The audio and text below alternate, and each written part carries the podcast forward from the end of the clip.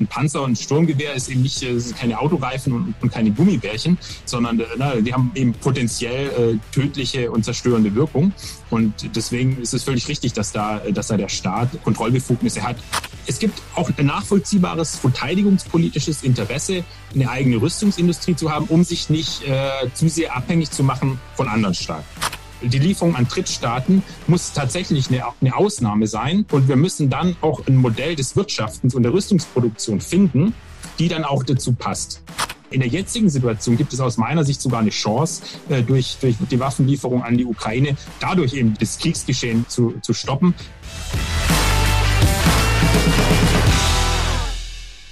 Ja, liebe Hörerinnen und Hörer, herzlich willkommen zum Macht was Podcast. Heute mit einem äh, ja, generell sowieso sehr, sehr wichtigen Thema, aber aufgrund der Ukraine-Krise, nenne ich es mal, den Ukraine-Krieg, nochmal noch mal viel stärker ins Bewusstsein der Öffentlichkeit äh, gerutscht. Das Thema Rüstungsindustrie, Waffenexporte und alles, was damit zusammenhängt. Äh, ja, wie in den sozialen Medien schon angekündigt, äh, werden wir heute mit einem Top-Experten das Thema besprechen und dabei auch auf eure Fragen eingehen, die ihr uns habt zukommen lassen. Heute zugeschaltet hier äh, Max Mutschner. Er forscht am äh, Bonner Friedens, äh, jetzt habe ich den Namen des Instituts ein bisschen durcheinander gekriegt, Friedensforschungsinstitut, BIC. Da sind Sie, sind Sie unterwegs, Herr Mutschler, und äh, ja, Sie forschen am Frieden sozusagen. Kann man, kann man das sagen? Oder äh, wie würden Sie sich selber vorstellen, wenn ich es jetzt nicht so verhaspelt hätte? Ja, hallo, Herr Sieger. Ja, so kann man es durchaus sagen. Also äh, wir sind eben ein, ein Friedensforschungsinstitut äh, und äh, wir, wir betreiben, äh, betreiben Forschung äh, zu Fragen von, von Krieg und Frieden, äh, Gewalt und eben auch, wie man Gewalt verhindern kann oder wie man, wie man damit umgehen sollte. Und wir möchten natürlich äh, mit unserer Forschung jetzt nicht nur im Elfenbeinturm bleiben, sondern wir möchten auch an die, an die Politik ran, Politikempfehlungen machen, sind also ein Stück weit auch so, ein, so eine Art Think Tank.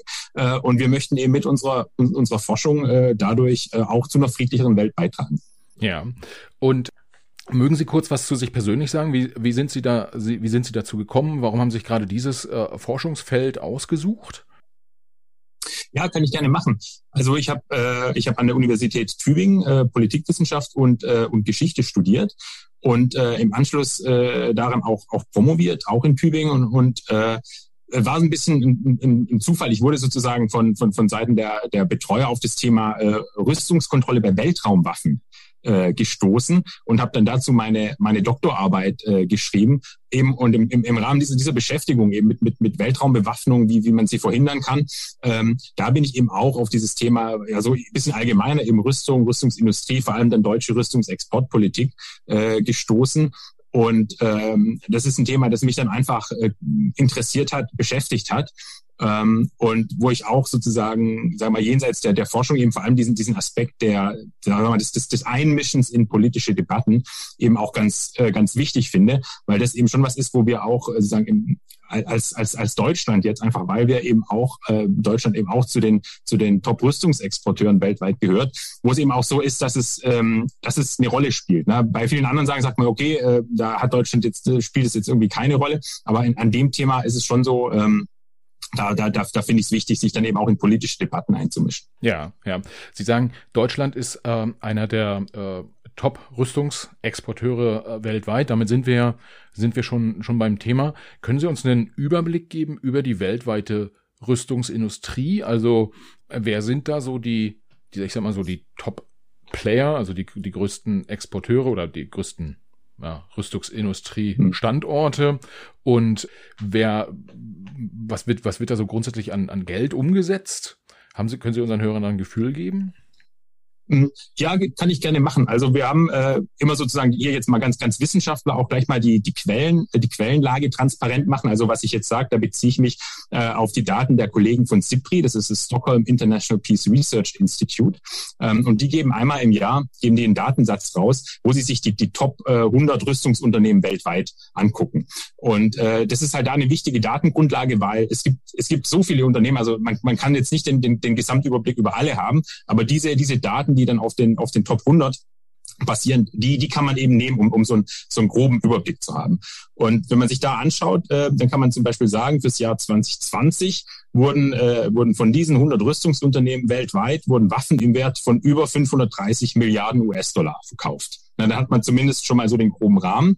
Und, und man muss auch sagen, also das, es geht jetzt hier sozusagen um, um Waffen, also vor allem Großwaffensysteme und zentrale Komponenten dafür. Also ne, da geht es um Panzer, äh, da werden dann auch sind auch Panzerkanonen, äh, Panzermotoren mit dabei. Aber es ist längst nicht alles dabei, was wir jetzt als Rüstungsgüter bezeichnen würden. Also gerade wenn wir in den Bereich äh, Kleinwaffen gucken oder auch bei, bei, bei das jetzt Helme oder äh, andere Komponenten sind, kann man alles Mögliche noch nennen. Das fällt da gar nicht mit rein. Das heißt, wenn wir, wir müssen immer ein bisschen unterscheiden zwischen, zwischen Waffen und Rüstung. Ne? Alle, alle Waffen sind Rüstung, aber nicht alle Rüstungsgüter sind auch Waffen. Das ist eine, eine ganz wichtige Unterscheidung. Ich glaube, da werden wir öfters noch drauf ähm, zurückkommen in, in dem Gespräch. Aber so, so ganz grob hat man dann schon mal so, einen, so einen Richtwert. Und die, die größten Player sitzen natürlich äh, sitzen in den USA. Also über die, über die Hälfte äh, dieser, dieser Summe, die ich gerade genannt habe, geht auf äh, den Verkauf äh, von US-Rüstungsunternehmen zurück.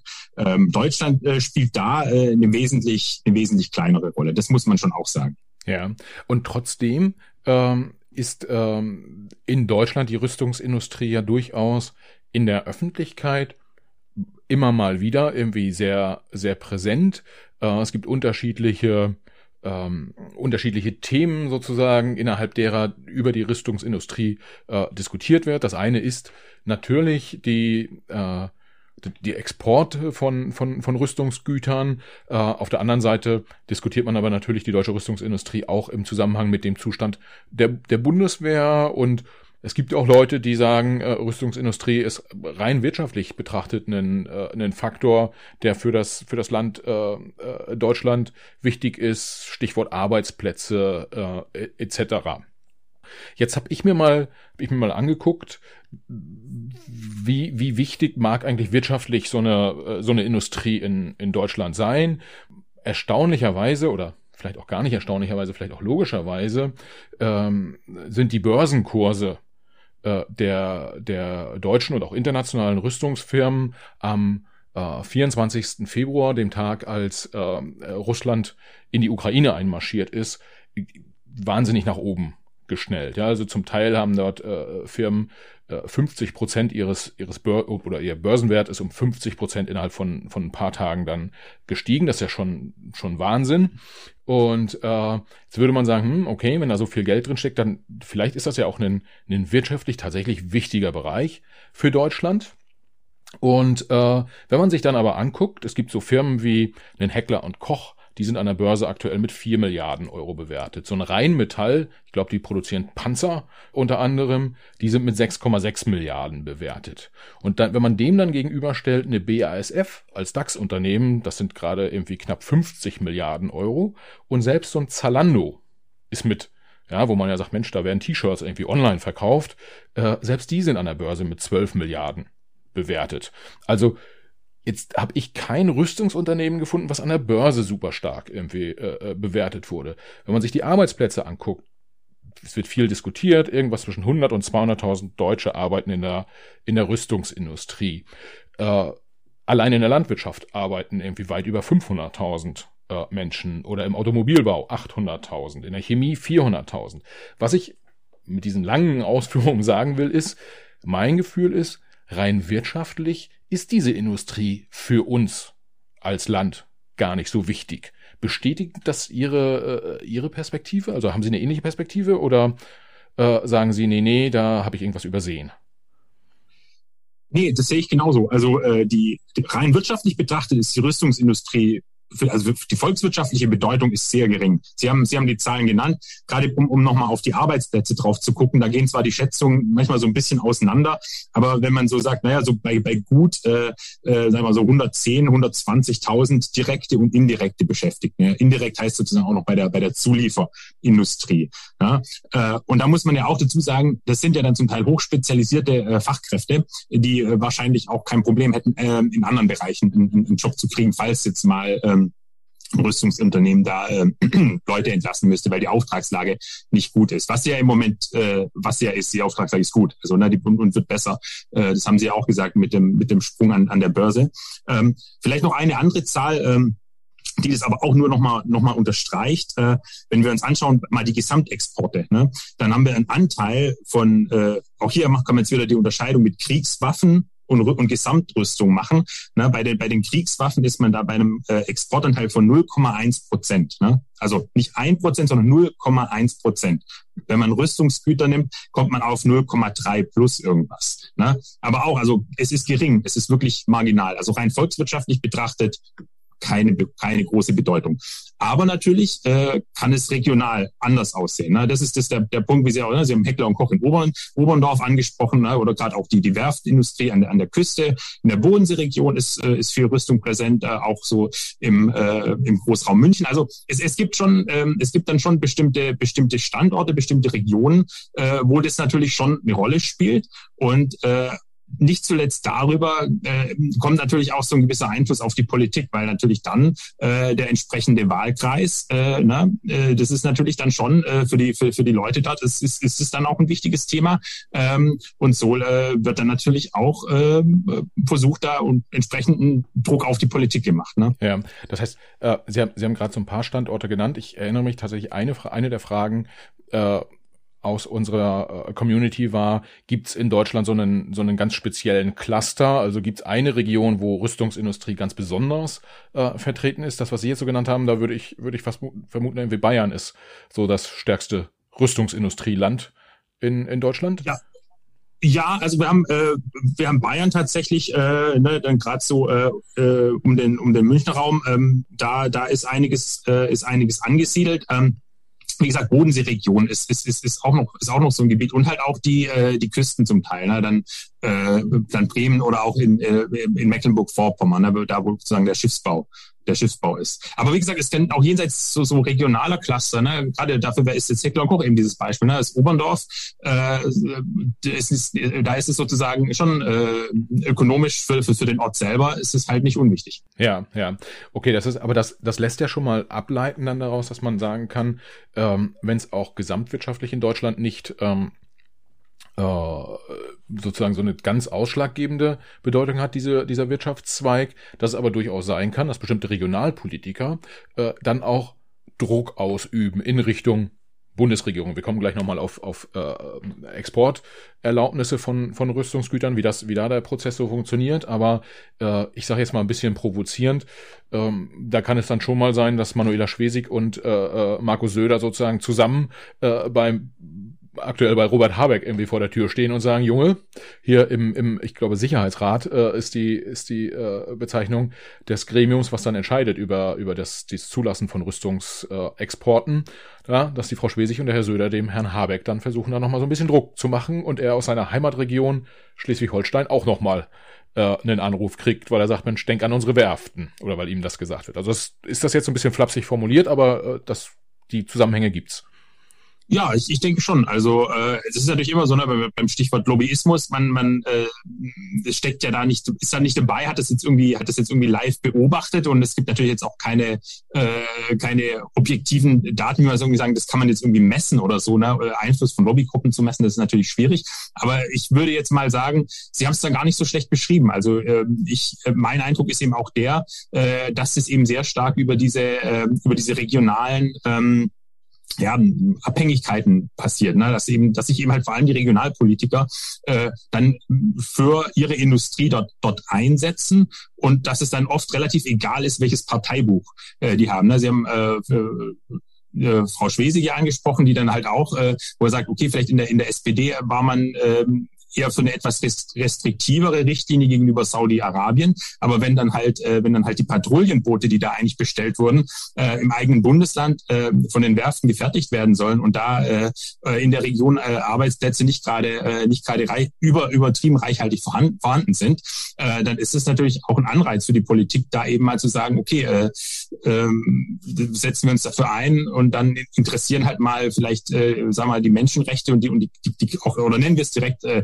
die Kriegsverbrechen äh, des entsprechenden Regimes interessieren dann äh, nicht so sehr. Ja, das ähm, ist ein, ist ein sehr wichtiger Punkt. Was ich mich in der Vorbereitung gefragt habe, ist ähm, einerseits gerade vor dem Hintergrund dessen, was da gerade in der Ukraine passiert, ähm, ist es ja wahrscheinlich gar nicht unbedingt zu diskutieren, dass äh, man eine Landesverteidigung braucht, dass man eine funktionierende äh, Armee braucht, äh, auch, auch funktionierende, ich sag mal, insgesamt Sicherheitsdienste, äh, Nachrichtendienste etc., also dass man da eine gewisse Infrastruktur braucht und die muss natürlich auch ausgestattet werden. Auf der anderen Seite, äh, sie sprechen Kriegsverbrechen an, sie sprechen Saudi-Arabien an, äh, äh, ich meine, äh, die Kollegen kaufen sich einen Fußballverein in, in, äh, in Großbritannien und äh, äh, ja, irgendwie gleichzeitig oder kurz vorher werden Journalisten getötet. Ähm, äh, Fall Khashoggi da das, das, das Stichwort. Also wir haben das Problem nicht nur in Deutschland. Äh, das will ich damit sagen, äh, dass man halt über, über The bestimmte Themen hinwegschaut. Was ich mich aber frage und vielleicht auch mal spannend zu sehen, ob das mal ein, äh, ein, ein, Forschungsschwerpunkt bei Ihnen war. Wir reden aktuell in unserer Gesellschaft sehr viel über Purpose, äh, Jobs, die wir machen, äh, die sollen, die sollen irgendwie gesellschaftlich sinnvoll sein. Äh, wir wollen die, wir wollen irgendwie das Klima retten. Und ähm, haben Sie mal drauf geschaut, wie das sowohl bei Politikern ist, die äh, die Entscheidungen forcieren, als aber auch zum Beispiel bei Mitarbeitern, die in diesen Unternehmen arbeiten, blenden die komplett aus, was für ein Produkt äh, äh, sie da produzieren? Äh, findet man dort gute, sinnvolle, vielleicht ja auch wahre Begründungen, warum man diesen Job machen muss? Also äh, ich, ich formuliere mal flapsig, äh, die Tabakindustrie hat massive Probleme, wirklich sehr gute Mitarbeiter zu finden. Geht das der Rüstungsindustrie auch so? Das ist eine gute Frage. Äh, ich glaube, so direkt beantworten kann ich die gar nicht, weil in der Tat, das wäre sozusagen äh, vielleicht wirklich mal auch noch eine, eine Forschungslücke. Ich weiß nicht, ob, irgendjemand äh, von, von den Kolleginnen oder Kollegen die schon geschlossen hat. Ähm, mir ist da nichts bekannt, dass es da wirklich, dass es da wirklich verlässliche Daten, vielleicht so aus Umfragen oder so gäbe. Ich könnte mir auch vorstellen, dass es das schwierig wird, ne, wenn man so versucht, an die Leute heranzutreten. Systematisch wird man es kaum, wird man es kaum machen können. Deswegen wirklich ich sag mal, wissenschaftlich fundiert beantworten kann ich die, kann ich die Frage nicht. Ich kann jetzt höchstens auch mal so ein bisschen flapsig sagen, die Rüstungsunternehmen äh, bemühen sich ja drum, ihr Image äh, sozusagen möglichst gut darzustellen. Ne? Jetzt versuch, die sind ja alle grün mittlerweile und wollen ja irgendwie auch äh, CO2-neutral sein bis irgendwann. Ähm, und ähm, ich sage mal so, ähm, das ist ja schon, also äh, man merkt, dass die da so ein bisschen, äh, dass die da so ein bisschen was was was tun müssen, weil zumindest das das, das Image äh, nicht das nicht das allerbeste ist. Aber äh, wie sich das jetzt auf die auf die Mitarbeiter auswirkt, die Mitarbeiterinnen, äh, das kann ich Ihnen ehrlich gesagt nicht sagen. Aber ich habe mir da ein Stichwort gerade schon mal gemacht. Äh, vielleicht ist es ja wirklich mal ein, äh, ein Forschungsprojekt, äh, wo wir wo wir einen Antrag für schreiben müssen. Vielleicht finden vielleicht finden wir ja auch ein Rüstungsunternehmen, das es sponsert. Das, das, ist doch, das, das ist doch super. Ich bin auch. Äh, das war jetzt nur ein Scherz. nee, das, äh, das, das ist klar. Aber ich äh, bin ja mit dem mit dem einen oder anderen Politiker oder Politikerin äh, im, im Austausch. Ich werde das mal werde das mal einfliegen und vielleicht gibt's ja dann Fördergelder an der, an der Stelle. Äh, gibt ja für andere Themen auch Fördergelder. Aber was, was vielleicht in dem Zusammenhang nochmal noch mal wichtig wäre, also wir haben uns, wir, wir haben die Politik angeguckt, äh, so ein bisschen, wir haben jetzt irgendwie mal geguckt, wie, wie ticken vielleicht auch die Mitarbeiter. Äh, macht es eigentlich Sinn, auch nochmal auf die Organisationsform der, der Rüstungsindustrie zu schauen? Also, äh, soweit ich das überblicken kann, ist die Rüstung nahezu rein privatwirtschaftlich organisiert. Also äh, ein, ein, ein Panzer wird unter gleichen Bedingungen gebaut, nahezu wie ein Auto und wird, da wird auch versucht, möglichst viele Panzer zu verkaufen und irgendwie damit möglichst viel Gewinn zu machen, äh, vereinfacht dargestellt. Oder ist Rüstungsindustrie auch zum Teil staatlich, was man ja vermuten könnte, weil äh, die Sicherheit äh, des, des Landes vielleicht ja auch daran hängt. Nee, also Sie haben, Sie haben eigentlich recht mit dieser, mit dieser Umschreibung, dass die, dass die Rüstungsindustrie in, in Deutschland zumindest, ne, das ist in anderen Ländern auch, auch, auch anders. In, in Frankreich zum Beispiel ist der Staat wesentlich stärker mit drin. Äh, aber in Deutschland ist die Rüstungsindustrie weitgehend, es gibt natürlich ein paar staatliche Beteiligungen auch, aber weitgehend privatwirtschaftlich organisiert. Was aber eben dann den, den Unterschied macht zu, zu vielen anderen äh, Gütern, ist, dass es natürlich schon, äh, dass die, die Produktion ger gerade von, von, von Kriegswaffen und dann natürlich auch erst recht äh, das, das in Verkehr bringen dieser Waffen und auch der, der Export, gilt dann für Rüstungsgüter genauso, ähm, dass der natürlich schon staatlich reglementiert ist. Ja? Also da, wir haben das Kriegswaffenkontrollgesetz, wir haben das Außenwirtschaftsgesetz und noch weitere Regelungen, die da schon äh, gesetzliche, äh, gesetzliche gesetzliche Vorgaben machen und eben der, der Bundesregierung hier, äh, gerade bei den Kriegswaffen, auch wirklich weitgehende Kontrollbefugnisse einräumen. Und das finde ich auch absolut richtig so. Ja, also ähm, eben ein, Panzer und ein Sturmgewehr ist eben nicht äh, sind keine Autoreifen und, und keine Gummibärchen, äh, sondern, äh, sondern äh, na, die haben eben potenziell äh, tödliche und zerstörende Wirkung. Ähm, und deswegen ist es völlig richtig, dass da, dass da der Staat äh, Kontrollbefugnisse hat und ähm, sie auch ausübt, beziehungsweise meiner Einschätzung nach sollte er sie sogar manchmal noch viel, noch viel stärker und strikter ausüben. Ja, wie, wie genau sehen dann diese ähm, äh, Einflussmöglichkeiten des Staates aus? Also ähm, können wir mal können wir mal beschreiben, äh, wie der wie der Prozess ist? Ich bin ein privatwirtschaftlich wirtschaftlich organisiertes äh, Unternehmen und überlege mir jetzt, ich würde gerne äh, erstmal Maschinengewehre produzieren und die würde ich dann gerne an die Bundeswehr verkaufen, weil liegt ja nahe. Und dann möchte ich die aber auch nochmal von nach Venezuela, Australien, Südkorea und Nordkorea verkaufen. Wie, wie ist dann so der, der, der Prozess? Darf ich die Dinger überhaupt alleine, äh, darf ich allein entscheiden, dass ich überhaupt sowas produzieren darf hier in Deutschland? Nee, dürfen sie nicht, weil es ist bei, bei Maschinengewehr ist es ganz klar, es ist eine Kriegswaffe, deswegen gilt eben auch äh, Kriegswaffenkontrollgesetz. Das heißt, auch die schon, schon die, die, die Produktion äh, müssen sich genehmigen lassen äh, und, und den Export, äh, den Export dann natürlich genauso oder sogar erst recht noch.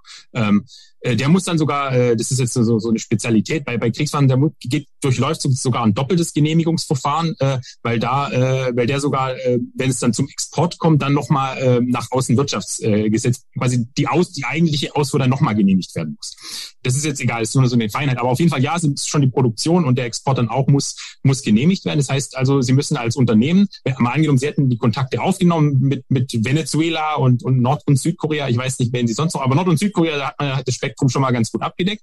Ähm, und dann müssen Sie Antrag stellen ja, an, die, an, an die Genehmigungsbehörde. Für Kriegswaffen ist es das Bundeswirtschaftsministerium.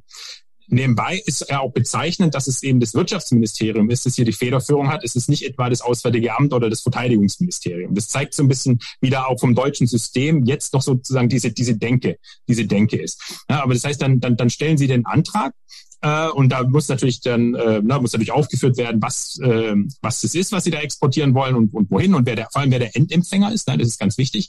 Ähm, muss dann auch äh, eine, eine, eine Endempfängererklärung abgegeben werden. Ähm, und äh, und dann äh, dann wird muss es eben genehmigt werden ne? und äh, wenn es jetzt wenn es jetzt unstrittig ist äh, dann dann läuft es relativ klar also ich hätte gesagt wenn wenn es jetzt darum geht dass die Maschinengewehre für die französische Armee sind oder für die Schweizer ja äh, ich glaube dann dann dann gibt es da kein großes Problem äh, und wahrscheinlich äh, über Südkorea auch äh, die, die könnte ich mir vorstellen, dass sie die Genehmigung kriegen. Bei Venezuela und erst recht bei Nordkorea sehe ich schwarz. also das heißt, da wären sie als Unternehmer auch schlecht beraten, wenn sie überhaupt den Antrag stellen würden. Jede Minute, die sie darauf verwenden, wäre eigentlich auch äh, wäre Zeitverschwendung. Deswegen, wir haben auch ähm, äh, also wir haben immer recht, es werden relativ wenig Anträge, werden abgelehnt. Ne? Ähm, sagt die Bundesregierung auch mit einer gewissen Berechtigung, naja, viele Anträge werden auch nicht gestellt. Also ähm, da, da gehe ich auch ein Stück weit mit, weil es ist tatsächlich da, ich kann mir nicht vorstellen, dass ein deutsches Rüstungsunternehmen ernsthaft der Meinung ist, dass es Maschinengewehre nach Nordkorea exportieren, exportieren dürfte. Ne? Äh, so, aber es kann jetzt ja auch mal der Fall sein, es gibt, äh, es, ist, es gibt eben einen kontroversen Fall. Ähm, können wir mal sagen, es geht dann um äh, ja, sagen wir mal, sie wollten die Maschinengewehre auch noch an, auch noch nach Saudi-Arabien liefern oder äh, oder oder nach Katar oder sowas. Ähm, und äh, dann gibt es sozusagen, äh, also so, dass es auch eingeschätzt wird als ein brisantes Geschäft oder es gibt auch äh, Unstimmigkeiten in der Abstimmung zwischen den Ministerien. Na, das Auswärtige Amt, das Verteidigungsministerium haben da schon, also die kriegen das schon auch mit, es geht in den Umlauf und die können dann mitreden. Und wenn es eben solche Fälle gibt, die entweder als einfach sehr politisch hochbrisant eingeschätzt werden oder wo es einfach auch äh, Unstimmigkeit zwischen den Ministerien gibt, dann geht das Ganze nach oben zum Bundessicherheitsrat. Und das ist dann eben in Deutschland das sozusagen das politisch höchste Gremium, das dann final über Rüstungsexporte entscheidet. Das heißt, dass, wenn wenn ich da kurz reingrätschen darf, äh, so Maschinengewehr äh, nach Tschechien liefern, das entscheidet Robert Habeck so nach, also äh, als, ich, er steht jetzt einfach mal fürs Wirtschaftsministerium, äh, sagt hier, schreibt da irgendwie RH drunter und dann geht's, dann, dann geht's äh, los, wenn aber äh, jetzt meinetwegen äh, da Saudi-Arabien auf den, auf den Tisch kommt und äh, die Annalena Baerbock kriegt das mit aus dem Außenministerium und sie kann sich mit ihrem Kollegen Habeck nicht einigen, dann kommt's in den Sicherheitsrat. Ähm, grob kann man so sagen. Wobei es ist schon klar ist, dass es mitkriegen wird. Weil wie gesagt, die, die anderen Ministerien, also die, da gibt es schon eine Ressortabstimmung, ne, aber das BMWI hat, hat eben die hat eben die Federführung. Äh, und der, der allergrößte Teil, wir haben, wir haben ja im Jahr in Deutschland, ne, wir haben ja Tausende von Einzelausfuhrgenehmigungen. Ne? Das heißt, und, und äh, wenn es sich nicht um Kriegswaffen, sondern um diese sogenannten sonstigen Rüstungsgüter handelt, ähm, dann geht es, dann, dann ist sogar das BAFA, das Bundesamt für Ausfuhr- und Wirtschaftskontrolle, ist dann sogar die, die primäre Genehmigungsbehörde. Ja? Äh, und, und eben nur, wenn, wenn es, aber genauso wie Sie sagen, wenn das der Fall wäre, es gibt dann zum Beispiel aus dem, aus dem äh, Auswärtigen Amt eine andere Einschätzung, äh, dann passiert eben genau das. Wenn man sich da dann nicht irgendwie anders noch absprechen kann, dann geht es hoch, Bundessicherheitsrat, und da wird dann eben final entschieden. Ja, und wer, wer sitzt alles in diesem Bundessicherheitsrat? Das sind dann, äh, das sind also auch die, die, die, die Ressorts, die da relevant sind. Also das ist äh, Verteidigungsministerium, ist das Auswärtige Amt, das ist auch eben dann das Wirtschaftsministerium. Äh, Innenministerium ist noch dabei, äh, Finanzen und auch das BMZ sind noch dabei. Ich hoffe, ich habe jetzt keins vergessen, ja. aber ich meine, das müssten die ja. sein, die da drin sind. Und, und der Kanzler, oder? Ja, richtig, richtig, der, natürlich. Ja. Der guckt da auch mit, guckt da auch mit. Das ja die, die drei, drei Viertel der Bundesregierung dann äh, fast, die da, die da drauf schaut. Am Ende des Tages ja auch gut, äh, wenn so wichtige Themen dann auch äh, von, ich sag mal, den Schwergewichten entschieden werden. Ähm, wenn wir, wenn wir uns das Thema anschauen, also wir haben jetzt verstanden, okay, äh, man darf nicht überall hin Waffen liefern. Äh, Waffen, Waffen und Rüstungsgüter sind jetzt nicht der allergrößte, ähm, ähm, wie soll ich sagen, der allergrößte äh, Wirtschaftsfaktor in Deutschland. Warum macht man sich doch so trotzdem so schwer mit dem mit dem Thema, auch im, im öffentlichen Umgang. Ich würde jetzt mal so aus äh, meiner ganz naiven Perspektive auf das Thema draufschauen und würde sagen, naja, irgendwie muss man doch eigentlich gar nicht diskutieren. Wenn wir Waffen produzieren, äh, für die, da können wir vielleicht auch gleich nochmal drauf eingehen, ob das auch für uns als Land wichtig ist, trotz allem, dass äh, diese Industrie hier zu haben. Aber wenn wir uns entschieden haben, wir haben so eine Industrie und wir wollen auch was exportieren, warum sagt man nicht einfach, wir exportieren in NATO-Länder? Weil mit denen haben wir ja ein Verteidigungsbündnis. Und im Zweifel, wir exportieren auch äh, äh in EU-Länder, weil die sind uns irgendwie gesellschaftlich so nahe, äh, dass wir nicht davon ausgehen, dass wir jetzt demnächst irgendwie mit äh, Finnland oder so äh, einen, einen Krieg haben. Und wir gehen auch davon aus, dass die Finnen nicht anfangen werden, weiß ich nicht, Russland anzugreifen oder so. Äh, demzufolge oder, oder die eigene Bevölkerung damit äh, gewaltsam unterdrücken, ja. Ge genau. genau. Hm? Das ist doch, ist das jetzt so offensichtlich, diese Lösung, dass ich einfach total naiv bin und sage, Mensch, irgendwie, wenn ich sage, warum äh, macht man es nicht so? Oder, oder woran liegt's, dass es immer wieder Diskussionen gibt, wohin deutsche Waffen geliefert werden dürfen? Ja, also ich, ich würde mir eigentlich auch wünschen, dass es, dass es, dass das eigentlich das Grundprinzip wäre, so wie Sie es jetzt geschildert haben, ne? dass wir sagen würden, wir, wir exportieren primär an, an, an NATO und EU-Länder. Es gibt auch noch NATO-gleichgestellte Länder, wie Australien oder so, ja, auch, auch, auch die meinetwegen. Ähm, und der Rest wird ja immer, man, man sagt dann Drittländer oder Drittstaaten. Ne? Ähm, und vielleicht hier auch noch mal ganz kurz zur, zur Einordnung mal, mal nur eine Zahl oder ein, zwei Zahlen. Ähm, der, Ant, der Anteil der, ähm, der der Drittstaaten äh, an, den, an den deutschen Rüstungsexporten ist fast in jedem Jahr deutlich über 50 Prozent. Bei den Kriegswaffen ist es sogar noch extremer. Da sind wir zum Teil im Bereich von 70, 80, 90 Prozent. Ne? Und eigentlich heißt es aber in den politischen Grundsätzen der Bundesregierung, dass der Export von gerade von Kriegswaffen an Drittstaaten, das soll eigentlich ein Ausnahmefall sein. Ja, nur wenn ganz besondere außen- und sicherheitspolitische Interessen dafür sprechen, nur dann will man eigentlich solche Exporte an Drittstaaten genehmigen. Aber die Zahlen, wie ich sie gerade gesagt habe, äh, die sprechen einfach eine ganz, eine ganz andere Sprache. Da kann man nicht von, äh, von Einzelfällen reden, sondern das hat, äh, das hat System. Ähm, und es liegt eben auch daran, ähm, dass wir, äh, dass wir eben auch diese äh, ja, eben diese privatwirtschaftliche Organisation der Rüstungsindustrie haben und eben auch eine sag mal, da unterscheidet sich halt wirklich auch nochmal von, von, von anderen, äh, von anderen Wirtschafts, Wirtschaftsbereichen. Wir haben halt im Prinzip für die, äh, für die Rüstungsindustrie ähm, letztendlich nur, nur staatliche Abnehmer. Ne? Also gerade eben bei den, bei den, bei den Kriegswaffen äh, ist ja nicht so, dass sich die Privathaushalte sagen, komm, lass mal einen Panzer kaufen, äh, sondern das sind eben, das sind eben Staaten und äh, da stimmt das Verhältnis nicht zwischen, also sozusagen, da ist ähm, ich sag mal so, die, die deutsche Rüstungsindustrie ist zu klein, ähm, um alles von der Bundeswehr gewünschte liefern zu können. Sie ist aber zu groß, äh, um nur durch Aufträge der Bundeswehr ausgelastet zu sein. Ja? Das heißt also, sie, sie, sie muss exportieren und äh, damit die, damit auch die, die Stückzahlen so hoch sind, damit die Preise so sind, wie sie eben auch sind, dass sie auch sozusagen äh, von Seiten, also sozusagen auch der, auch der Steuerzahler mehr oder weniger das bezahlen kann, zumindest zu den Preisen, zu denen es die Politik auch haben will, die sie noch bereit ist zu zahlen. Ähm, da gibt es dann doch einen gewissen Druck, dann eben auch an Drittstaaten zu exportieren.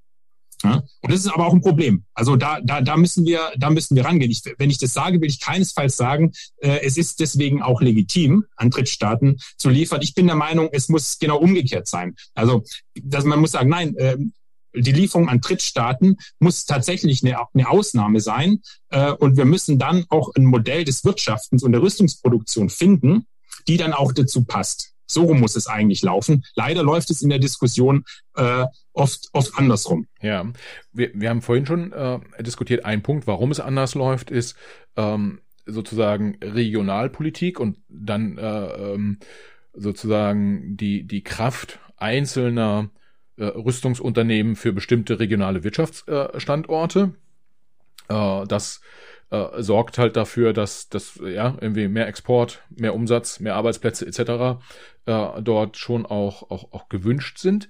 Ähm, aber gibt es denn aus der äh, politischen Perspektive heraus noch andere Gründe, warum es wünschenswert ist, erstmal eine eigene gut funktionierende Rüstungsindustrie zu haben, weil ich sag mal so, ganz naiv könnte man ja auch sagen, ist halt auch egal, ja. Irgendwie, wenn wir einen Panzer brauchen, dann kaufen wir ihn halt bei den Franzosen und gut ist. Äh, äh, wir wollen einfach das, das schlechte Geschäft nicht machen.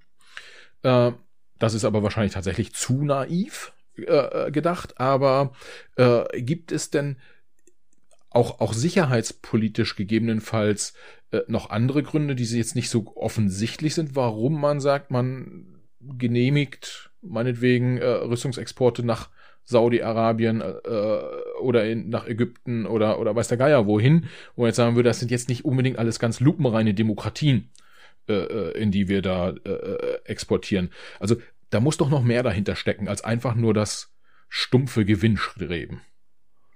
Das, das ist richtig. Äh, zunächst mal, ich würde sagen, also äh, ich weiß ja, dass sie dass es mit einem ironischen Unterton gemeint haben, mit den nicht ganz lupenreinen Demokratien, aber selbst das ist ja noch eine ist ja noch ein Euphemismus. Ne? Äh, also gerade äh, das ägyptische Folterregime oder auch Saudi-Arabien, das sind brutale Diktaturen, äh, die äh, die auch in Kriege in der in der in der Region in der Nachbarschaft ähm, verwickelt sind und da wirklich massiv. Also das gilt vor allem für Saudi-Arabien und auch die Vereinigten Arabischen Emirate im, im Jemen mit den Luftangriffen auf auf zivile Ziele gegen humanitäres Völkerrecht verstoßen oder um es um es mal noch klarer zu sagen, das sind Kriegsverbrechen, die da begangen wurden. Ne? Und äh, die, die Lieferung äh, von, von, von, von, von Rüstungsexporten an Saudi-Arabien, die ja selbst noch nicht mal nach, dem, nach der Ermordung von Khashoggi vollständig aufgehört hat. Ne?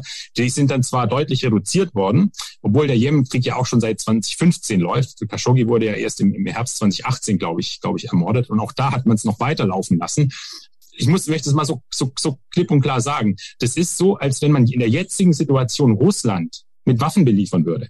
Sie müssen sich das mal vorstellen. Mal angenommen die Agenturmeldung, morgen ist, haben wir die Agenturmeldung, Deutschland liefert, liefert Waffen an Russland. Ja? Sie können sagen, das stimmt. Sie müssen nur halt Russland durch, durch, durch die Vereinigten Arabischen Emirate ersetzen, zum Beispiel. Ne? Also ich, ich, ich, ich bin jetzt ein bisschen vom, vom Thema abgewichen. Das war, war jetzt nicht ganz Ihre, Ihre Frage. Aber das war mir mal wichtig, den Punkt nochmal noch mal klarzustellen, wie krass, wie krass das eigentlich ist, was, was, da, was da in der Vergangenheit passiert ist. Und genau das ist so der, der Punkt, den ich meine ich würde mal jetzt sagen, historisch betrachtet haben wir als Deutsche ja schon irgendwie, äh, so wir sind so als Kaufleute unterwegs und rechtfertigen sehr viel äh, mit dem mit dem kaufmännischen Erfolg, aber auch wir haben ja irgendwie eigentlich sehr sehr klare Grenzen, äh, die wir die wir nicht überschreiten wollen. Und wenn man sich die Stimmung in der Bevölkerung anguckt, äh, wären wahrscheinlich die wenigsten dafür, wenn sie es wiss, wissen und wahrnehmen würden, äh, an Saudi-Arabien, weiß ich nicht, Panzer oder, oder was auch immer zu liefern. Mhm, deshalb, deshalb die Frage, steckt da noch mehr dahinter? Ja, also was ähm, also es wird, ich, ich, mein, ich bin der Meinung, es wird zu äh, häufig, sage ich mal, so ein bisschen verbrämt, dass es da außenpolitische Interessen gäbe, dass man natürlich mit den Ländern eine gute Beziehung hat, ja. Ähm, aber ne, das, auch da können wir wieder sagen, zu sagen, ja, wir, wir müssen irgendwie jetzt mit Russland eine gute Beziehung haben und deswegen äh, dürfen wir jetzt irgendwie müssen wir jetzt hier hier schweigen bei bei bei bei bei Krieg und und und und, und Menschenrechtsverletzungen scheint mir kein gutes Argument zu sein. Und ähm, ich sehe schon, dass es, dass, dass, dass internationale Politik, auch Außenpolitik natürlich komplex ist. Und es gibt natürlich schon, äh, wenn man gute Beziehungen zu einem Land hat, dann zahlt sich das andersweitig aus. Ob das Zusammenarbeit mit, äh, mit Geheimdiensten ist, ob das natürlich auch wirtschaftliche, äh, wirtschaftliche Kooperation ist. Äh, ähm, na, gerade jetzt äh, kann ja sein, dass man wieder von, äh, wenn man sich von russischem Gas und Öl unabhängiger machen will, vielleicht werden dann andere Staaten da wieder, wieder in den Fokus rücken. Das sind dann ja auch gerade diese Kandidaten, so wie Saudi-Arabien oder auch, auch Venezuela und so kann man an. Also äh, will sagen, das ist jetzt nicht komplett von der Hand zu weisen, aber äh, jetzt irgendwie so zu tun, als als würden als würden würde unsere Außenpolitik irgendwie daran hängen, dass wir äh, dass wir dass wir diesen ganzen Diktaturen äh, Waffen liefern. Äh, das Argument kann ich kann ich nicht nachvollziehen. Ich ich sehe eigentlich sogar eher einen systemischen Schaden, äh, wenn wir das machen. Ne? Äh, die, äh, die deutsche Außenpolitik hat in den, in den letzten Jahren und macht es immer noch, äh, eigentlich immer gesagt, naja, wir sind schon interessiert an einer regelbasierten internationalen Ordnung. Wir sind als Deutschland eben keine militärische Großmacht und wir wollen es auch nicht sein. Und wir wollen eben nicht äh, sagen, so might is right. Ja? Ähm, das, das wollen wir nicht. Das ist nicht unser, ist unser Ansatz. Deswegen profitieren wir eigentlich gerade auch als, als, als Exportnation, die international global vernetzt ist. Äh, deswegen profitieren wir von internationalen Regeln. Und da gibt, da gibt es eben auch Regeln, äh, ob das Regeln zum internationalen Waffenhandel sind. Ne? Da gibt es einen Vertrag, den internationalen Waffenhandelsvertrag. Aber es gibt eben auch die, die schon viel längeren bestehenden und auch wirklich klaren Regeln des humanitären Völkerrechts äh, und, und, und von, sol von solchen Fragen. Oder auch die internationalen Menschenrechtsvereinbarungen. Und wenn wir dann sehen, äh, dass es Länder gibt, die eklatant dagegen verstoßen und die dabei auch Waffen einsetzen, so dass wir wirklich den begründeten Verdacht haben können und im Nachhinein ganz oft die Gewissheit hatten, dass auch deutsche Waffen dabei zum Einsatz kamen. Also wenn, wenn wir das also wissen und denen trotzdem die Waffen liefern, wie können wir uns dann hinstellen und können sagen, ja, wir treten für Menschenrechte ein, wir treten für eine regelbasierte internationale Ordnung ein, dann wird es doch alles irgendwann lächerlich.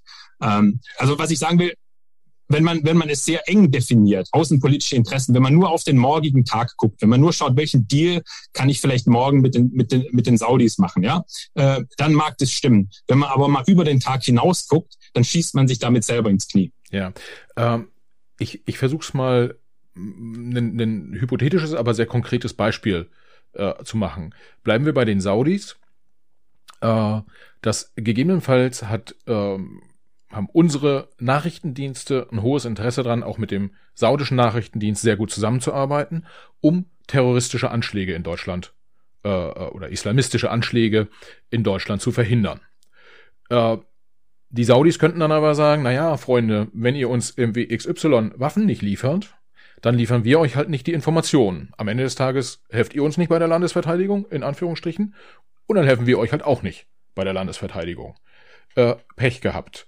Ist das vielleicht ein, äh, ein Thema, wo deutsche Politiker dann auch ähm, sozusagen in so einen inneren Konflikt kommen und sagen, hm, äh, wenn hier mal so ein, so ein terroristischer Anschlag passiert und es kommt raus, dass wir einfach nicht mit den Saudis auf Geheimdienstebene gut zusammengearbeitet haben, dann ist meine politische Karriere zu Ende, weil ich bin daran schuld.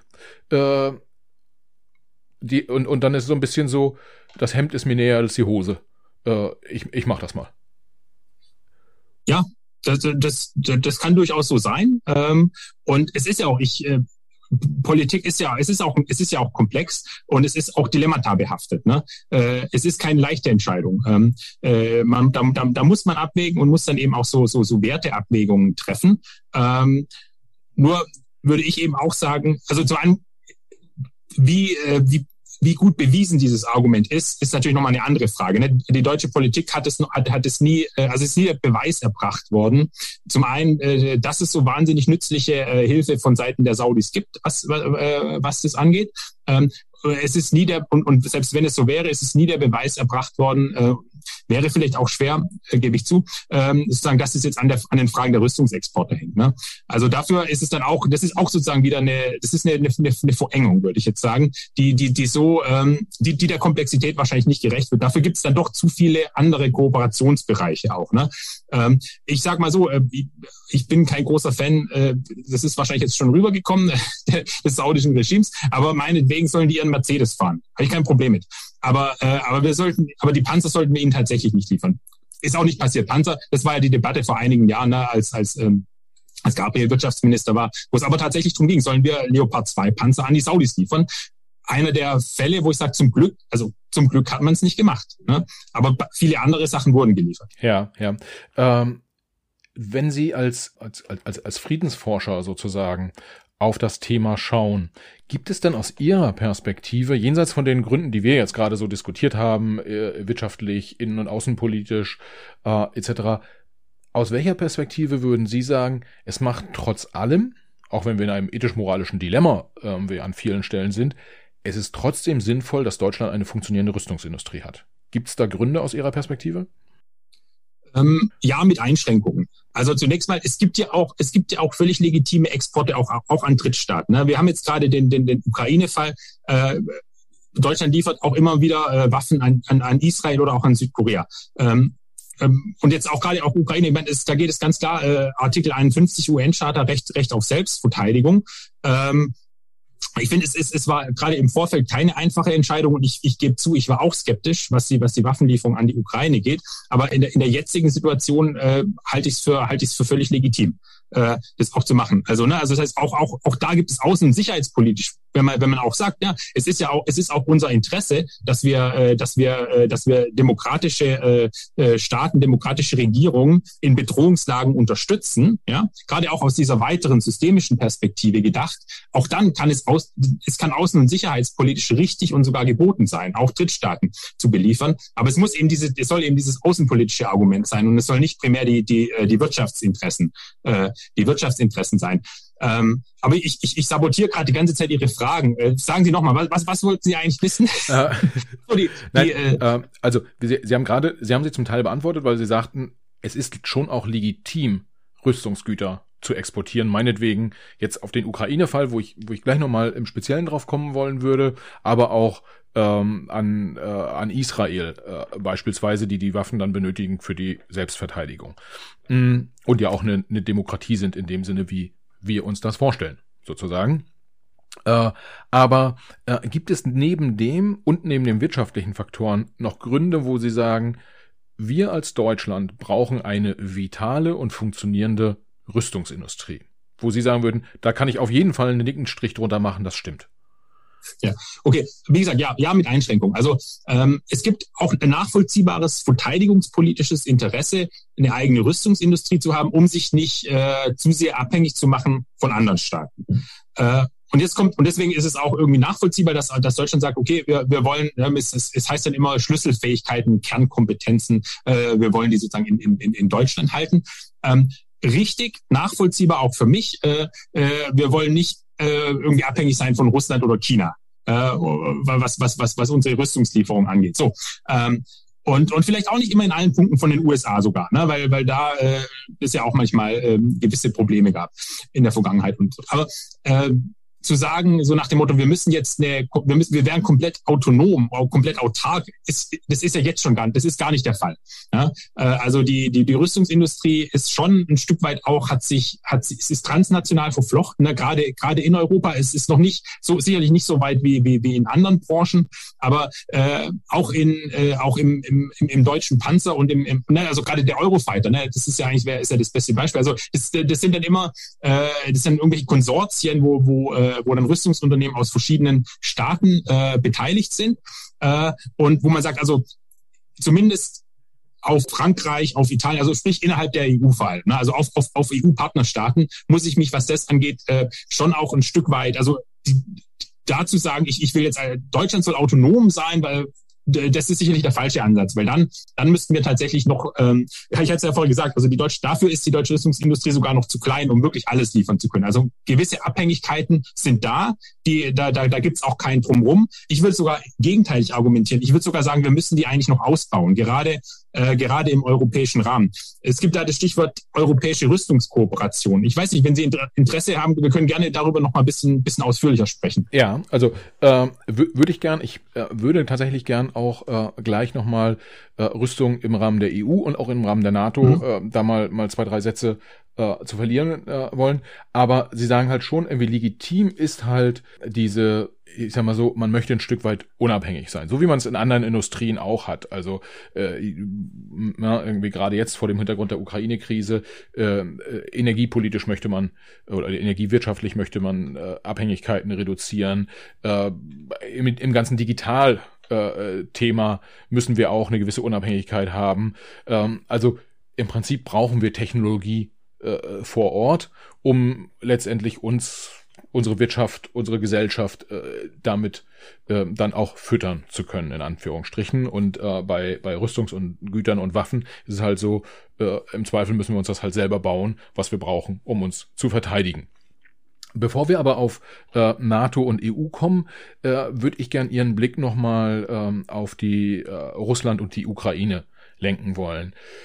Äh, vielen von uns war es in den letzten Jahren ja gar nicht so ganz bewusst, was dort äh, passiert, also was da im, im, im Osten der Ukraine äh, die besetzten Republiken, dass die die Krim, äh, die annektiert wurde, das ist so, ja, 2014 ist das passiert, dann war es groß in den Medien und dann, ja, wie das immer so ist in der, in der äh, Mediendemokratie wie der unseren, äh, verschwinden die Themen auch wieder.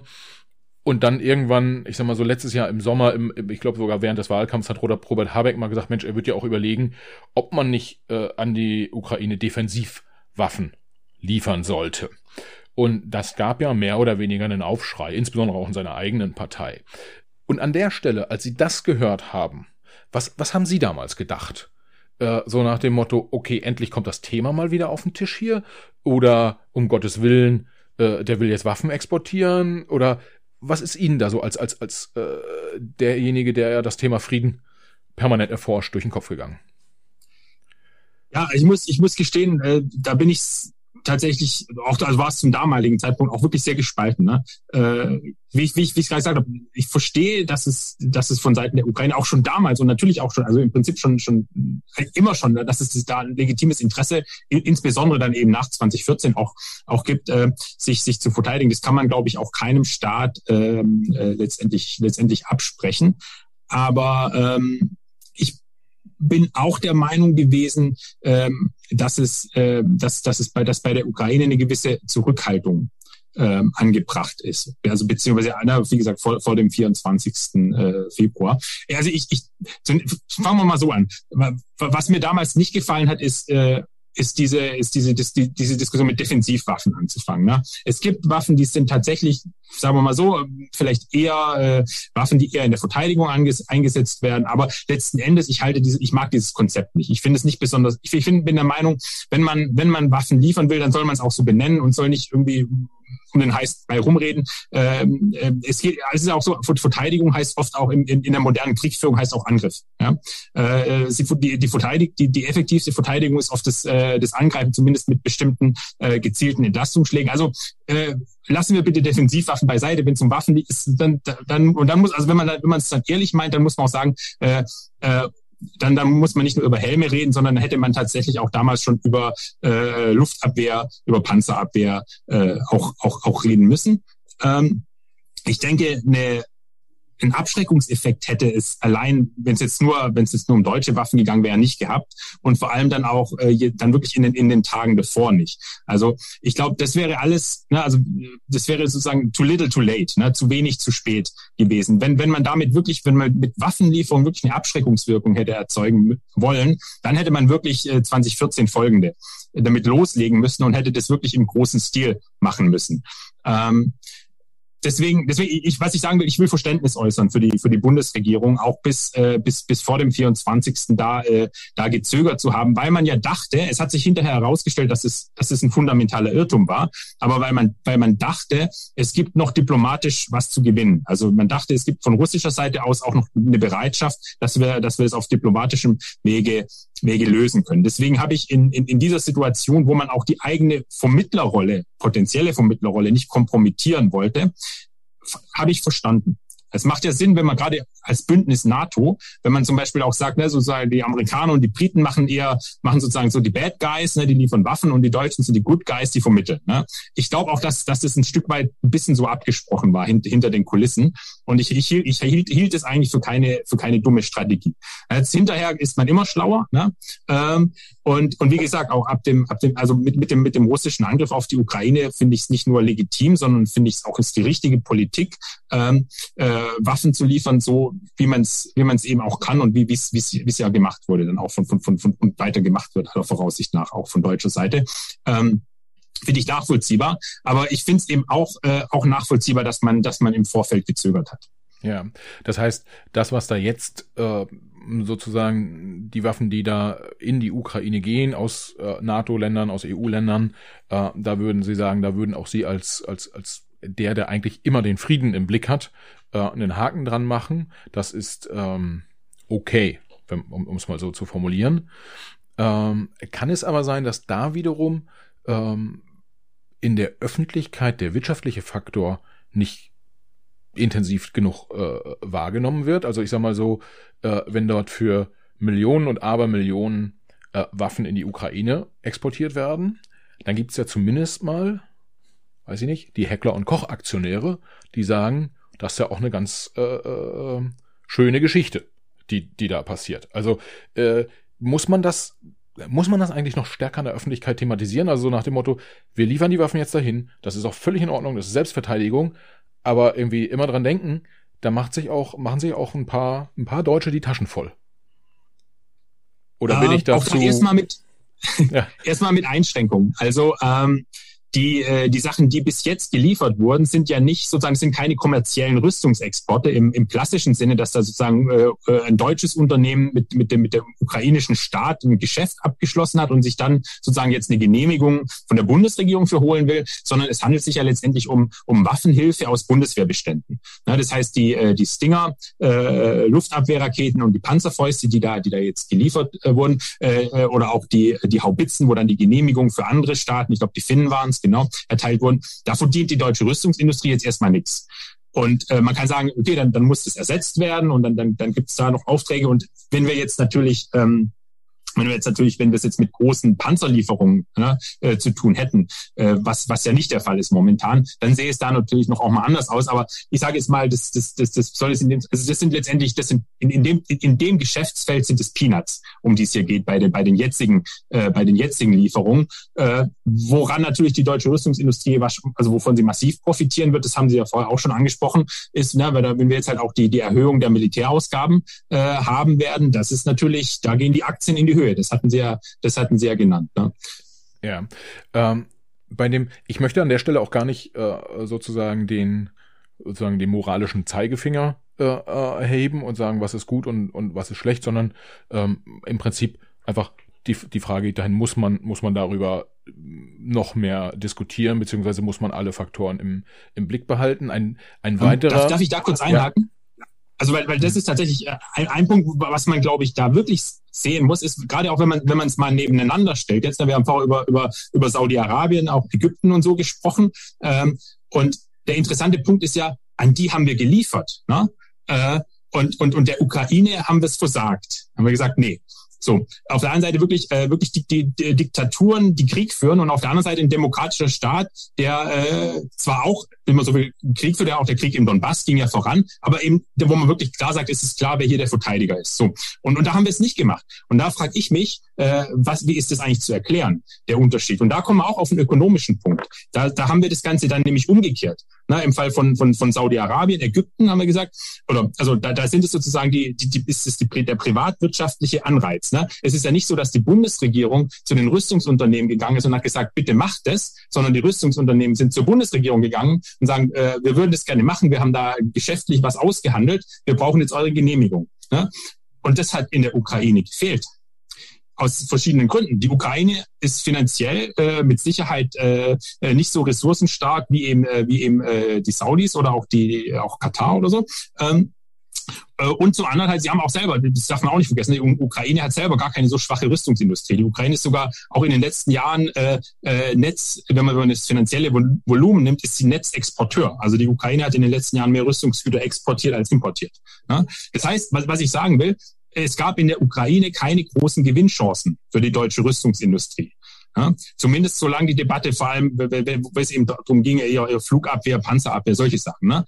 Das heißt also, aus meiner Sicht jetzt auch aus der Wissenschaft oder aus der Forscherperspektive, wenn ich nach Ursachen und Gründen frage, ist halt auch äh, sozusagen äh, dadurch, dass wir eigentlich oft die Sachen nicht so, dass die Außen- und Sicherheitspolitik nicht so im Fokus steht, äh, häufig, sondern, sondern dass Rüstungsexporte eigentlich dann passieren, wenn es halt, äh, wenn es die Vested Interests gibt, ne, wenn, wenn, die, wenn die Rüstungsunternehmen halt auch wirklich ein massives Interesse am Export haben und sich dann dafür einsetzen, heißt aber auch die Kehrseite, dass wir gerade in solchen Fällen wie jetzt der Ukraine ähm, äh, diese diese äh, diese Interessen nicht haben und dass der dass dann sozusagen auch der der Druck äh, der Druck da gefehlt hat. Also auch die sozusagen die Nichtentscheidung in dem Falle äh, hat ähm, oder die die negative Entscheidung äh, hat auch eine ökonomische Seite, ne, die, die man auch nicht nicht vergessen darf. Ja, das heißt, ähm, ich ich äh, äh, vereinfache das mal.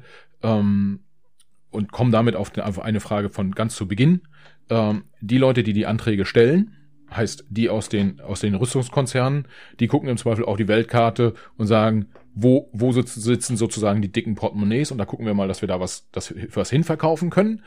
Ist ja wirtschaftlich legitim, ethisch, moralisch sollte man drüber diskutieren, aber die gucken halt nicht auf die ja, irgendwie die, die Ukraine verteidigt sich da gerade, äh, da könnten wir auch mal was hinliefern, äh, sondern da muss dann die Anregung aus der Politik kommen, sozusagen, beziehungsweise in dem Fall äh, waren es dann nicht die wirtschaftlichen Interessen, die sozusagen den Ball über die Linie gebracht haben, äh, damit es da zu, zu einem Export kam. Also erst jetzt nach dem Angriff äh, am, am 24. Februar hat sich die Situation ja geändert. Mhm. Was mich in dem Zusammenhang wiederum aber auch noch weiter interessieren würde, es gibt ja in Deutschland jetzt unterschiedliche äh, Stimmen zum Ukraine-Krieg und Sie als, als, als Forscher, wenn Sie auf die Ukraine heute schauen, äh, gibt einerseits die Stimmen, die sagen, wir müssen die Ukrainer so stark unterstützen, dass die äh, ihre Freiheit ver äh, verteidigen können bis zum allerletzten. Und dann äh, gibt es aber ja auch äh, durchaus in der Öffentlichkeit Stimmen, die sagen, ja, vielleicht sollten wir diesen Konflikt nicht damit noch weiter anheizen, weil jeden Tag, den der Krieg länger geht, äh, sterben ja auch Menschen. Das heißt, egal was es kostet, wir sollten den Krieg eigentlich so schnell wie möglich beenden. Ist ja auch ein, ein, ein Dilemma sozusagen, ähm, vor dem man da steht. Ähm, ich möchte ehrlicherweise so eine Entscheidung nicht, nicht treffen wollen und äh, glaube persönlich auch, dass äh, insbesondere die Ukrainer irgendwie eine Entscheidung treffen müssen, weil es betrifft sie. Aber wie sehen Sie das als, als, als Wissenschaftler, der viele Konflikte auch schon, schon erlebt hat? Ähm, haben Sie da vielleicht einen anderen Blick drauf und vielleicht auch nicht ganz so emotionalen? Mhm. Also ich kann tatsächlich erstmal sozusagen den, äh, den, den, den nüchternen Blick drauf werfen. Und der ist sozusagen, also empirisch gibt es tatsächlich viel, was dafür spricht, dass, dass Waffenlieferungen äh, Gewaltkonflikte verlängern. Ja? Äh, weil sie ja in der Regel nicht nur von einer Seite kommen, sondern ja auch äh, von, von der anderen Seite. Ähm, also das heißt, wenn, wenn, ne, wenn wir einen Konflikt haben und die Waffen kommen von außen rein, dann, dann, dann, dann gibt es da eine Tendenz dazu, dass, dass sich das Konfliktgeschehen verlängert. Und dann kann man, wie Sie es ja so ähm, äh, mal durchgespielt haben, kann man ja sagen, okay, äh, die Konsequenz müsste es dann sein, ähm, äh, nicht nicht zu liefern. Ich sehe es aber, ich würde aber sagen, dass, dass diese generelle empirisch, dieser empirische Befund, ne, äh, der sich aus vielen Fällen ergibt, dass der in dem Fall so jetzt erstmal, dass das Argument nicht zieht. Ne? Also äh, man kann das Argument machen, ich, ich verstehe es schon, aber aus meiner Sicht ist der Ukraine-Konflikt anders gelagert, äh, weil wir es, äh, weil wir es auf der einen Seite bei, bei, bei Russland ja damit haben, da wird sich sozusagen das Ganze nicht durch ein Embargo lösen lassen. Ne? Die Russen werden nicht bereit sein, irgendwie zu sagen, ja gut, äh, also die Russen haben, haben eine eigene Rüstungsindustrie, die versorgen sich selber, die sind da, die sind da autonom, auch wenn es Berichte gibt, als ob die jetzt bei den Chinesen angefragt hätten, aber im Großen und Ganzen ähm, äh, besteht da kein, keinerlei Chance, irgendwie sozusagen den, den, den, den Rüstungs- und Waffennachschub auf russischer Seite auszutrocknen. Das, das ist passé. Ne? Weil ansonsten würde ich sagen, müsste das die erste Alternative sein, dass man versucht, allen Konfliktparteien äh, äh, da den Zugang zu, zu Waffen auch, auch abzuschneiden. Und, und so ist es eben so, äh, dass, äh, dass man es im Prinzip nur bei einer Seite rein praktisch machen kann. Und das ist die ukrainische Seite. Und es ist die Seite, die, die ganz klar der Verteidiger ist, ne? die, die verteidigen, die angegriffene äh, Seite, äh, Seite in dem Konflikt. Und äh, deswegen würde ich sagen, zieht das Argument nicht. Denn wie Sie sagen, also ob Sie sich jetzt verteidigen wollen oder ob Sie aufgeben, ist die Entscheidung der Ukrainer. Das ist nicht die Entscheidung, äh, die äh, die Deutsche oder oder Amerikaner oder sonst irgendwer treffen können. Das müssen äh, das müssen die Ukrainer entscheiden. Natürlich auch da, es kann nicht jeder individuell entscheiden. Ne? Ukrainische Männer wir dürfen nicht desertieren, werden gezwungen zu kämpfen. Deswegen äh, ist es schon, äh, es ist auch da, es ist mit Dilemmata behaftet und es ist, es ist, es ist schwierig. Es ist, es ist keine einfache Entscheidung. Und ich würde, ich würde auch sagen, wenn ich mich jetzt, weil ich mich jetzt für, für Waffenlieferung an die Ukraine ausspreche in der jetzigen Situation, heißt es nicht, dass ich das in, in, in einem Jahr äh, immer noch täte. Also es kommt auch immer darauf an, wie sich die Situation verändert. Wenn wir irgendwie so ein, ähm, so ein Auseinanderfallen auch der, der, auch der, der Konfliktparteien haben, wenn wir in so, einen, in so einen langwierigen Guerillakrieg, wenn wir so, so ein Afghanistan, so eine Afghanistan-Situation oder Afghanistan-Szenario reinkommen, dann glaube ich schon, dass man irgendwann auch die Frage stellen muss, äh, äh, perpetuieren wir, also verlängern wir da jetzt äh, Gewalt nicht nicht eher als wir es äh, als wir es äh, als dass wir sie verkürzen. Wie gesagt, in der in der jetzigen Situation gibt es aus meiner Sicht sogar eine Chance äh, durch durch die Waffenlieferung an die Ukraine dadurch eben das Geschehen äh, das Kriegsgeschehen äh, zu, zu, zu, zu stoppen. Ich glaube nicht, dass Russland zu äh, zu ernsthaften äh, Friedensverhandlungen oder oder Waffenstillstandsverhandlungen bereit sein wird, solange es nicht äh, wirklich, ich sage jetzt mal militärisch merkt, äh, äh wir kommen nicht mehr weiter und äh, sozusagen jeder Tag, den wir, den wir länger im Krieg sind, führt uns schmerzhafte Verluste zu. Also deswegen ich, ich verstehe, dass man vielleicht dieses Argument irgendwie machen will, wenn man, wenn man rüstungsskeptisch ist, ja. Aber ich glaube, dass es im konkreten Fall so nicht greift. Ja, ja. das zeigt ja im, im Prinzip auch, ähm, dass wie ja so oft im Leben die Situation komplexer ist ähm, und, und schwieriger zu bewerten als mit einem also es gibt halt nicht schwarz oder weiß und auf der Zeitschiene sozusagen ändert sich äh, dann ja vielleicht auch der Blick auf die auf die Themen und äh, ja wir alle irgendwie äh, verfolgen ja in den Medien auch den ja den ukrainischen äh, Präsidenten wie er sein sein sein sein Volk sozusagen anfeuert und ähm, ja, ich glaube, emotional können wir auf jeden Fall alle verstehen, dass die jetzt keine große Lust haben, äh, sich von äh, Putin beherrschen zu lassen und nicht mehr irgendwie sagen zu dürfen, was sie sagen wollen und nicht, nicht frei zu sein und was das ja alles so nach sich ziehen äh, würde. Äh, und diesen Ansatz, also im Prinzip ist das, was Sie gerade geschildert haben, wäre es ja so, äh, die Kosten auf russischer Seite so hoch zu treiben, dass Putin irgendwann gezwungen ist, ernsthafte Friedensverhandlungen in ernsthafte Friedensverhandlungen einzutreten. Genau, richtig. Es gibt da in der, in der Wissenschaft, es gibt den Begriff, das heißt, ich sage es jetzt mal auf Englisch, mutually hurting stalemate. Also sozusagen eine, ähm, eine festgefahrene Situation, die beiden Seiten, wenn wir jetzt mal von zwei Konfliktparteien ausgehen, wie es ja jetzt der Fall ist, die beiden Seiten wehtut. Ne? Dann äh, sozusagen, dann ist Kompromissbereitschaft, dann ist Verhandlungsbereitschaft da. Solange wir äh, dieses, äh, solange nur, es nur auf einer Seite Hurting ist, ne, äh, haben wir das nicht. Und ich glaube, wenn wir jetzt äh, die Ukraine, wenn wir jetzt mal angenommen, wir hätten, wir hätten gar nicht unterstützt, ne? äh, auch was, was, was gerade was, was Amerikaner, was, was, was Briten, was auch was, was, was, äh, was osteuropäische Staaten gemacht haben, sagen wir mal, angenommen, das wäre nicht Erfolg, ne? Und auch Deutschland würde sagen, nein, keine Waffen weiterhin. Äh, dann dann hätten wir wahrscheinlich trotzdem durch den, durch den starken Widerstand, durch die Widerstandsbereitschaft der Ukrainer äh, eine Situation, wo Russland jetzt nicht diesen Krieg äh, als, als Blitzkrieg gewinnt, wie es ja vermutlich gedacht war. Ähm, aber es wäre doch nochmal eine andere Situation. Was ich sagen will, äh, ich glaube, Waffenlieferungen hätten keinen, es sei denn, sie wären wirklich nach 2014 massivst erfolgt, keinen Abschreckungseffekt auf den russischen Angriff gehabt. Ich glaube aber, sie können jetzt äh, eben diesen Effekt, also das wäre zumindest auch meine Hoffnung, den Effekt haben, dieses mutually hurting stalemate mit herbeizuführen, mit herbeizuführen. Letztendlich ist es natürlich vor allem eine Frage auch eben, wie gesagt, der, der, der ukrainischen Motivation, äh, sich tatsächlich auch mit Waffengewalt zu verteidigen. Ähm, aber es ist eben halt auch ein Weg zu, äh, also quasi Verhandlungen, sie letztendlich zu erzwingen. Ja. Ähm, wenn wir, wenn wir mal davon ausgehen, dass das nicht kurzfristig äh, äh, passiert, also in den nächsten Tagen oder in den nächsten äh, zwei, drei Wochen, ähm, eine Angst, die gefühlt in Deutschland immer stärker wird, ist, dass dieser Konflikt sich auch ausbreitet, in dem ähm, äh, äh, ja, in dem NATO-Staaten dort gegebenenfalls mit äh, hineingezogen werden. Oder äh, wenn nicht NATO-Staaten, dann aber so Anrainer wie Finnland äh, äh, beispielsweise, was dann ja wiederum EU auch, auch wäre.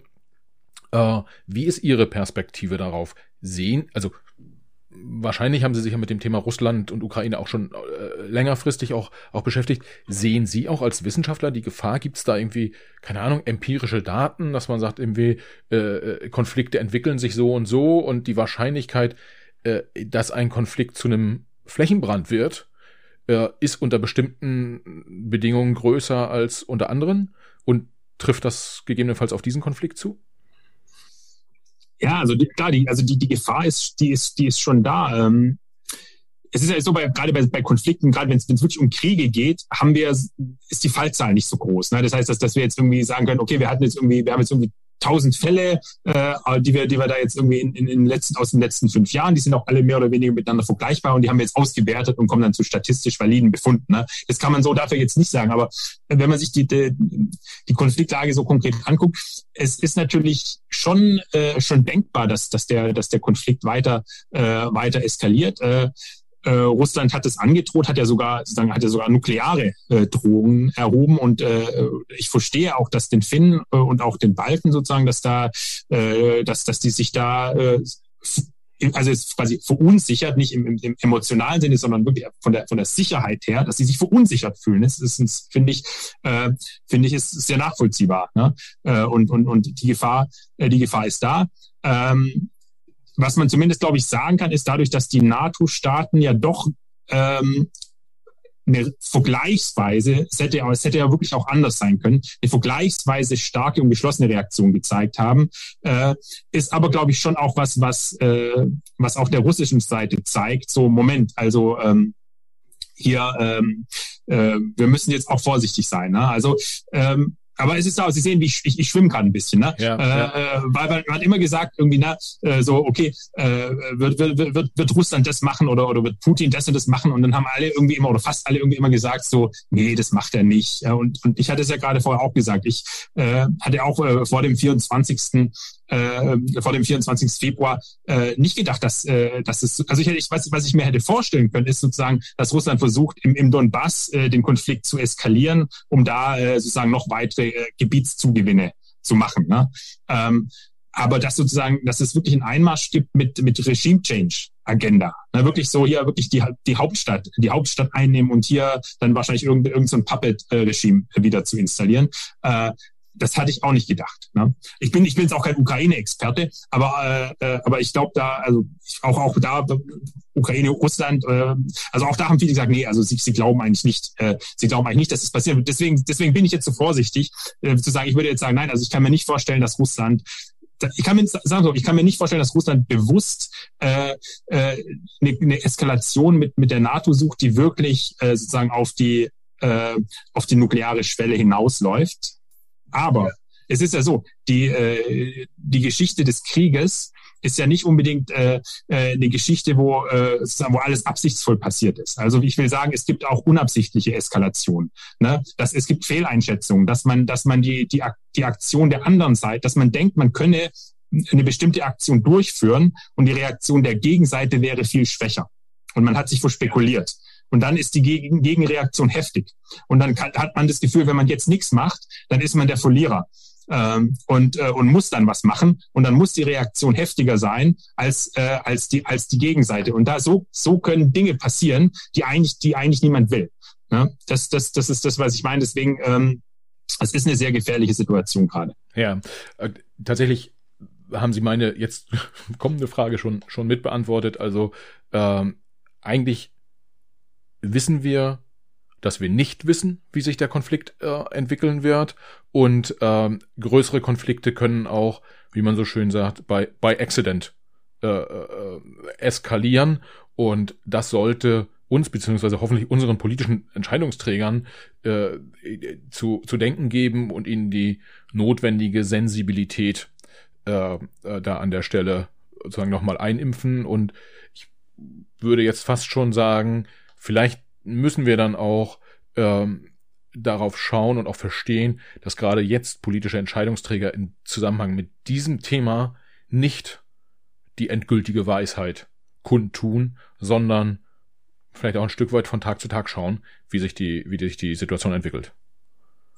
Ja, auf jeden Fall. Also das ist verständlich. Ich glaube, es, ist, es bleibt ihnen ein Stück weit nichts anderes übrig. Und aber es ist ja auch, auch da wieder, es ist ja auch nicht einfach. Ich, ich habe jetzt gerade gesagt, man muss dann auch sehr vorsichtig sein. Und auf der anderen Seite, ich verstehe es, wenn das wie, wie, wie, wie Hohn in den, in den Ohren der Ukrainer und Ukrainerinnen klingt, ne? in, einer, in einer belagerten Stadt, wenn wir uns anschauen, äh, wie, wie, wie furchtbar, wie furchtbar die Situation da ist. Äh, dass die Situation auch in ganz anderen vielen Teilen der Welt auch furchtbar ist. Ne? Man kann an, auch an, den, an Syrien denken, an den Jemen, wo wir vorher drüber gesprochen haben. Das hilft da ja auch nicht weiter in der Situation. Es ist schrecklich.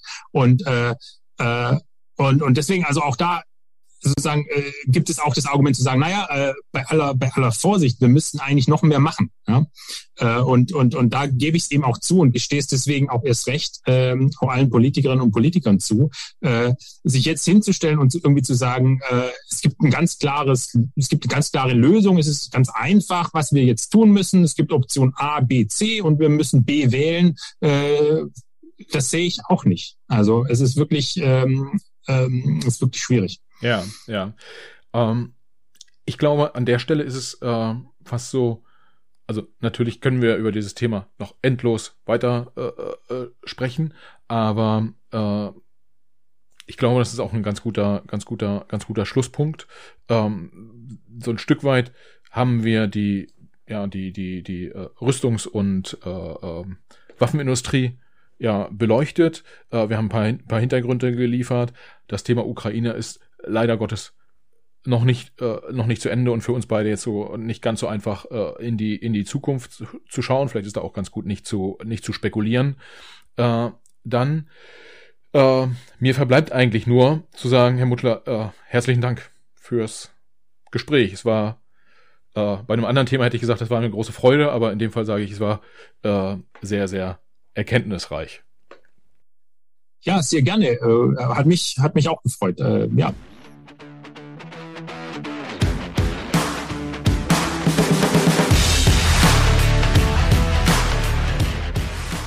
Liebe Hörerinnen und Hörer, vielen Dank fürs Zuhören.